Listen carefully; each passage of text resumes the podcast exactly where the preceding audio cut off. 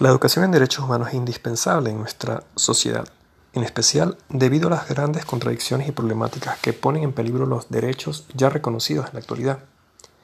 Mi nombre es Miguel Alberto Tarazona Vélez, soy abogado especialista en derecho mercantil y actualmente me encuentro especializándome en derechos humanos y derecho probatorio.